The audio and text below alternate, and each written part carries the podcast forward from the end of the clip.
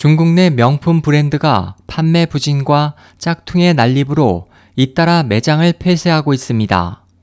16일 중국 제1재경일보가 코치, 태그 호이어 등이 매출 부진으로 홍콩 flagship store를 폐점한 데 이어 최근 광저우시의 루이비통 매장도 같은 이유로 폐점했다고 보도했습니다.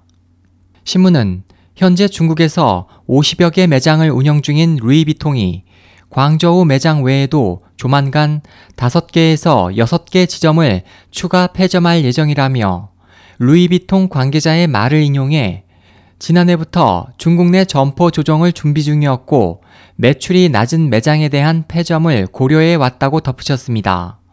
글로벌 투자사인 베인 캐피탈에 따르면 지난해 중국 명품 시장은 2013년에 비해 1% 감소했지만 해외 소비는 갈수록 늘고 있습니다. 또 지난해 중국 내 온라인에서 판매되는 물건의 40%가 짝퉁이었고 그중 명품이 상당수를 차지해 루이비통은 법적 대응에 나서기도 했습니다.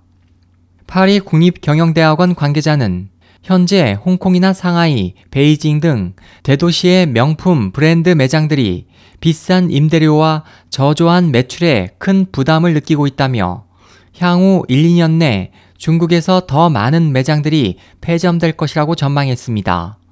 SOH 희망지성 국제방송 홍승일이었습니다.